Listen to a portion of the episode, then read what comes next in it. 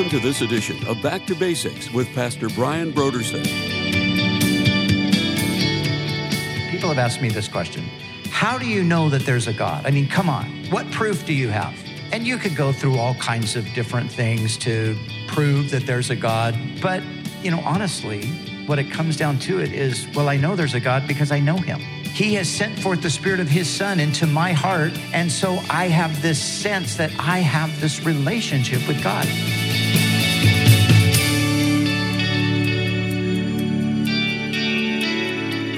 Today on Back to Basics, Pastor Brian continues his study in the book of Galatians. Join us as Pastor Brian concludes his teaching on Galatians chapter 4 verses 1 through 7 in a message titled Sons and Heirs.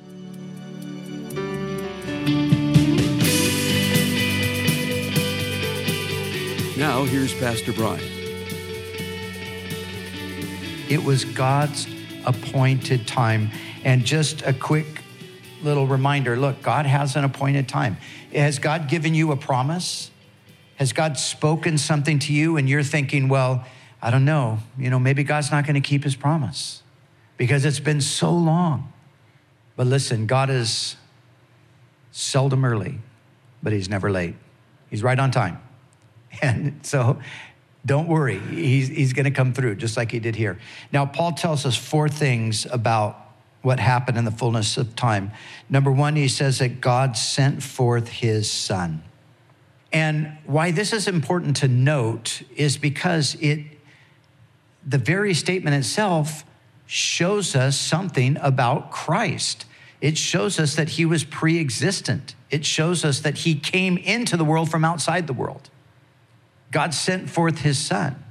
You see, Jesus, you know, some people have have wondered this, asked this. I've even had uh, Jewish and Muslim people ask me this question How could a man become God? That's their question. How could a man become God? Well, the answer is a man can't become God. And a man didn't become God. That's not what we teach. That's not what the Bible says. What does the Bible say? That God became a man. That's a whole different story.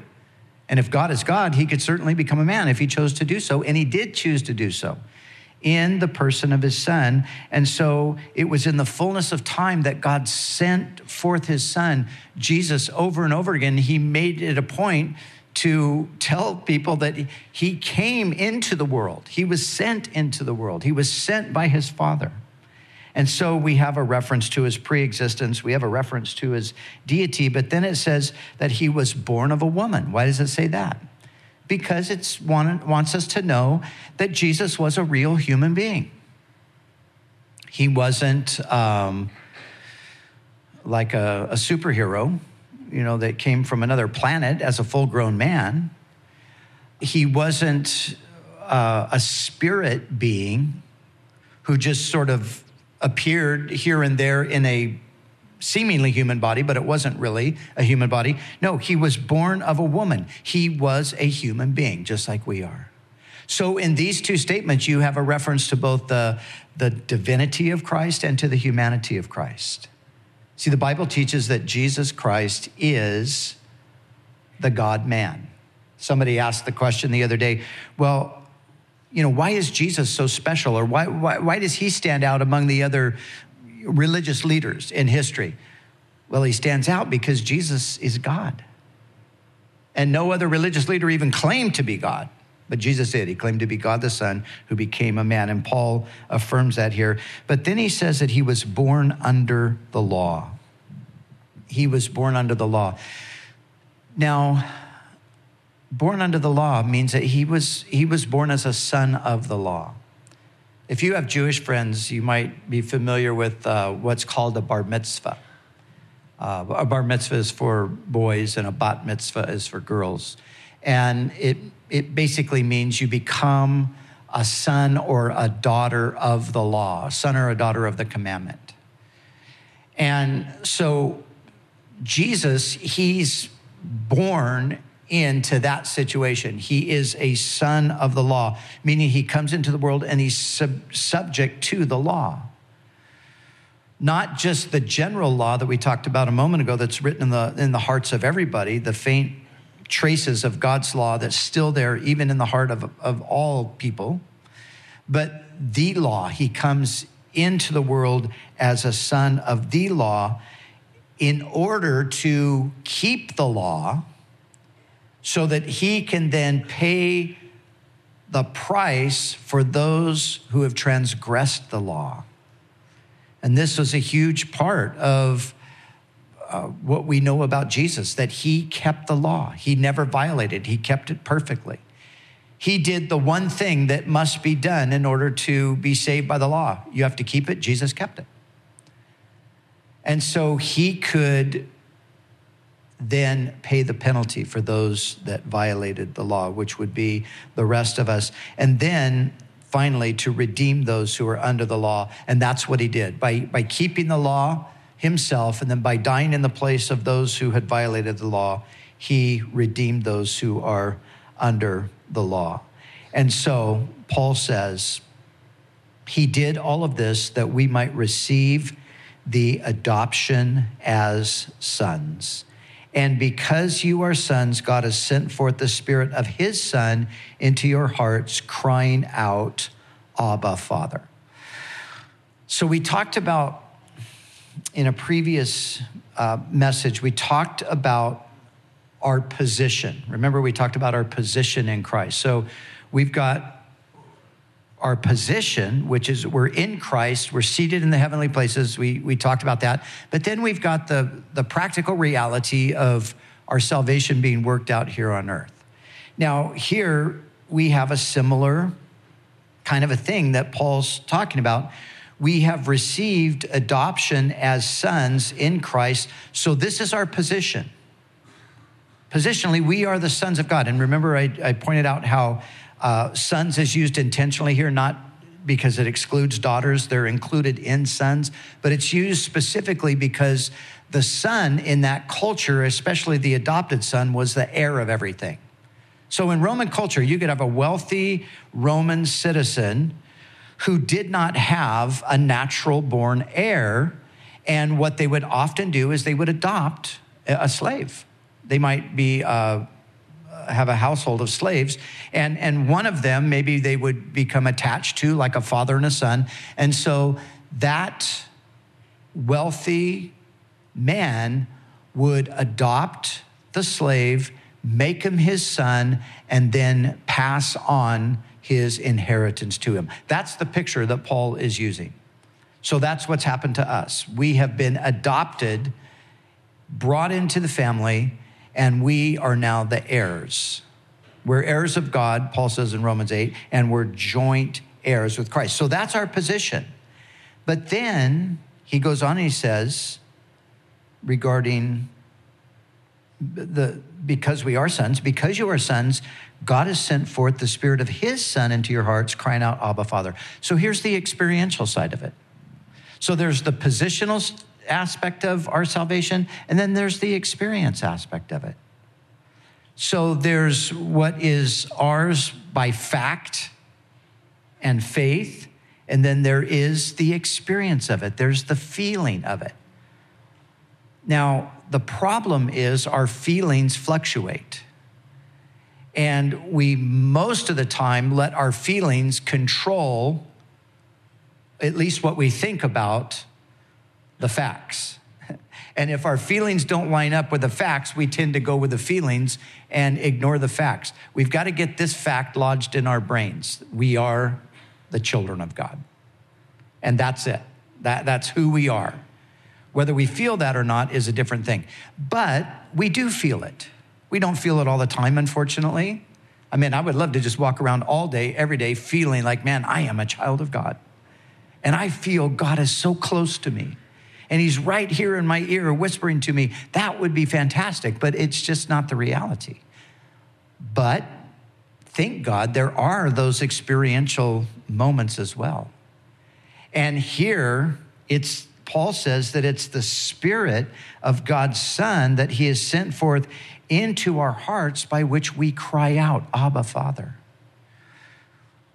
So the experience is that of being the children of God. Now, sometimes people ask this question. People have asked me this question. I've heard it asked on many occasions to others. How do you know that there's a God? I mean, come on. What proof do you have? And you could go through all kinds of different things to prove that there's a God to a certain extent. But, you know, honestly, what it comes down to it is well, I know there's a God because I know him. I have a relationship with him. I have an experience with him. He has sent forth the Spirit of His Son into my heart. And so I cry out, Abba, Father. From the innermost depths of my being, I have this sense that I have this relationship with God. Now, that's, that's a very subjective thing, but it's a very real thing. You see, our, our Christian faith is not to just be based on objective facts, although it is that, but there's a subjective element to it as well. We're supposed to experience God, we're supposed to feel his presence and hear his voice and know his nearness to us. And we do. And every time we cry out, maybe in a moment of fear, we cry out, Oh Lord, oh Father, help. That's the Spirit within us. Or in a time of uh, elation, a time of, you know, I, I'm, I'm, this is such a wonderful moment. Oh, Father, thank you. That's the Spirit welling up in us. We are the children of God. And because of that, we have this sense of being in this relationship with our Father. And Paul uses the word here, Abba. And this is an Aramaic word, and it transferred into the Greek language as well. So even in, you could go to Greece today and you can hear uh, young children referring to their, you could hear them use this word, even though it's an Aramaic word. But it's a word that means, it's an intimate word, and it probably is best translated into English as papa. Some people say daddy. Maybe it's daddy. Some people say dada because they say it's like the, the you know just like the very first words that are being uttered by a child recognizing their their father. Um, but suffice it to say it's a word that implies intimacy. And it's that intimacy between a father and a child a child and its father. Now, of course, we know that not everybody has that kind of human experience where you have a wonderful father child relationship. But regardless of that, we have to recognize that, you know, that the reality is God and the way he loves us is what a father is supposed to be. Now, as we think about this relationship for a moment, I want to just rem- remind you of five benefits. My wife said to say benefits because she doesn't like me to say things because things don't to her sound important enough. So she ran all the way back to the back of the stage to tell me, say benefits, don't say things. Sometimes I find a text in the Bible where it says these things. I'm like, look, right here, it says things, okay? but I love her, so I'm gonna say benefits. Five benefits. Real quickly, just think about this. And, and this is, I want you to think about this in relationship. This is it. This is what we, we have as the children of God, as what Paul's talking about here. We have protection. A father protects his children. And so we, as the children of God, whose the, the spirit of his son has been sent forth into our hearts, crying out, Abba, Father, we have that confidence that God is with us. He is our protector. He's also our provider. And you know, this is the thing that the world doesn't know anything about. And this is the thing, honestly, that religious people don't know anything about. You can be a person who's devoutly religious, but you don't, the thought of God as being your father. You know, in Islam, I mean, there are very many devout Muslims, right? They're very, very serious about their faith. But in Islam, the relationship between God, Allah in their language, and the person is the relation, it's like the relationship between a slave and a master. That's the picture in Islam. It's a slave and a master. In Christianity, it's a father and his children. Man, what a contrast, what a radical difference. That's why so many Muslims are coming to faith when they really begin to understand what the gospel is and that they can go from being a slave master relationship to a child father relationship. A father provides, a father takes care of you. And you know, that's true. It doesn't even matter your age, does it? My kids are all grown up, they're all adults, and we're still taking care of them. We're still providing for them. And we don't mind. We love doing it. And we figure, well, you know, Lord's given us some money. Well, what are we going to do with it? We'll just take care of our kids. You know, we'll help them out. Because that's what fathers do, that's what parents do.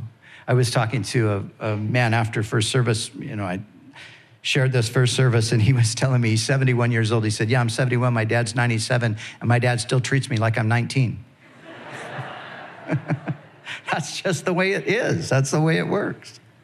But this is our Father, provides for us, guides us, guides us through life. We're not left to just try to figure it out, just, you know, out lost in the desert trying to find our way to water, trying to find our way to, you know, civilization. No, God guides us through life. But here, the two last things to me are so beautiful it's access now, this is the amazing thing. We have access. Abba, Father, we can come before our Father anytime. You know, throughout my entire life as a father, my kids have always had immediate access. I mean, they wouldn't settle for anything less. They're just going to bust down the door, didn't matter what I was doing, and they were going to talk to me when they needed to talk to me. And of course, I didn't mind that. I wanted that. I wanted them to know that. And we have that with God. We have this unrestricted access. Amazing. There's never a time when you are going to call out to the Lord and you're going to get a recording that says, you know, if you know your party's extension, enter it now. Don't you hate that when the, that happens? I hate that. Or you're gonna, you know, you're gonna get the secretary that says, sorry, no, they're not available right now. It's, that's not gonna happen. We have direct access to the Father. He's our Father. And He's stops everything, so to speak, and, and welcomes us right in. And then fifthly, finally, the unconditional love of a father. You know, this is the way it is with our children. We love them unconditionally. We love them when they're naughty. We love them when they're nice. We, you know, it does, it, we, we just keep loving them. And these are the, the truths that apply to our relationship with God. He loves us unconditionally. He doesn't, you know, we, we always think, we're just wired this way, unfortunately. We're, we're wired to think that He loves us if we perform well but we've got to get away from that model. We've got to get away from that idea and realize no, God loves us, whether we perform well or not. Now, part of loving us is sometimes disciplining us. So if we're disobedient, he doesn't just go, oh, well, I love you, don't worry about it. He, he will discipline us because that's what a loving father does. But he doesn't stop loving us, he continues to love us. And this is the thing that we need to we, we really need to get a hold of this because love is the thing that frees us from all of these, these insecurities and these bondages and, and things that we find ourselves in. You know, when you know you're loved, it, it enables you actually to function more normally and, and better in life. You're not constantly falling under the, the condemnation and the fear. And so you end up, as Paul finally says, he says, if you are in Christ, then you are Abraham's seed and heirs according to the promise. That's chapter 3, verse 29. Verse 7 therefore you are no longer a slave, but a son. And if a son, then an heir of God through Christ. You see, no longer a slave to performance based acceptance and the fear that accompanies that when we have the idea that our acceptance with God is based on performance, that result that leads us to, to live in fear. Paul described it this way in Romans chapter 8. He said, You have not received the spirit of bondage again to fear. It's the same thing he's saying right here. You see, when, when it's a legal relationship, then there's fear. And the fear is rooted in my failure to live up to the legal standard. But you have not received the spirit of bondage again to fear, but you've received the spirit of adoption by which we cry out, Abba, Father. That's Romans 8. It's the same thing that Paul is saying here in Galatians 4. So we have now entered in to this relationship. This is the deepest relationship. This is the, the ultimate relationship. And, and once again, Paul's pushing back on the Galatians and he's saying, Look, you, you're already there. God is your father. He sent the Spirit of His Son into your hearts. You have this relationship. What are you even thinking about with the law? Why would you go under the law? The law was there just for its, it, it was temporarily there until Christ could come. You couldn't enter the inheritance under the law, but now that Christ has come, you have entered the inheritance. You've got everything you could ever need or want or imagine. So don't even think to try to enhance this, it's impossible. And so, as we close, if there's anything that I think that we as Christians have missed, there's a few things, but one of them is the grace of God. We know it theoretically, we talk about it, we know we're saved by grace, but we don't necessarily live in the context of grace. We don't necessarily really experience it because our default is to always go back to performance. And God wants to free us from that. And He wants to free us from that by reminding us that we are His children. We're heirs of God. We're joint heirs with Christ. And this is the truth that, and Jesus said this He said, Father, that I may be in them and you in me, and that the love with which you have loved me that they would know that you love them with that same love as well. You see, when God looks at you and He looks at me, man, He loves us. How much does He love us? Well, you know what, what, what He feels like when He looks at Jesus? That's what He feels like when He looks at you, too. Remember the prophecy in Isaiah 42 where the Lord spoke about His servant in whom He said, This is my servant in whom my soul delights. And then remember at the baptism of Jesus, this is my beloved son. And then at the transfiguration, this is my beloved son. And guess what? When he looks at you, when he looks at me, that, that's the same thing. This is my beloved son. This is my beloved daughter. These are the people that I love.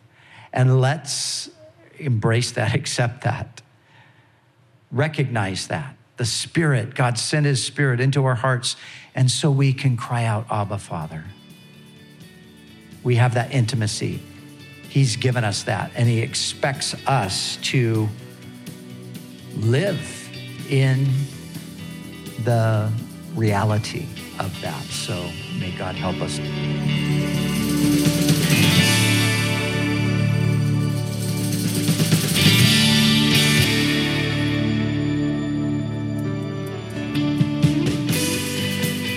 Month of May, Back to Basics Radio is offering a book titled Confronting Christianity by Rebecca McLaughlin. If you've ever pondered if there is really only one way to God, or if all religions ultimately lead you to God, then this book is for you. Rebecca McLaughlin addresses this very topic and others that confront Christianity head on. The book Confronting Christianity is our gift to say thank you for your donation to Back to Basics. So we encourage you to call us right now at 1 800 733 6443 or visit us online at backtobasicsradio.com. We'd also like to remind you that all of our other resources are waiting for you at backtobasicsradio.com or by calling our request line at 1 800 733 6443. That's 1 800 733 6443. Our desire is to encourage you in your daily walk with God. We'll continue tomorrow with more valuable insights from Pastor Brian as we study together in the book of Galatians.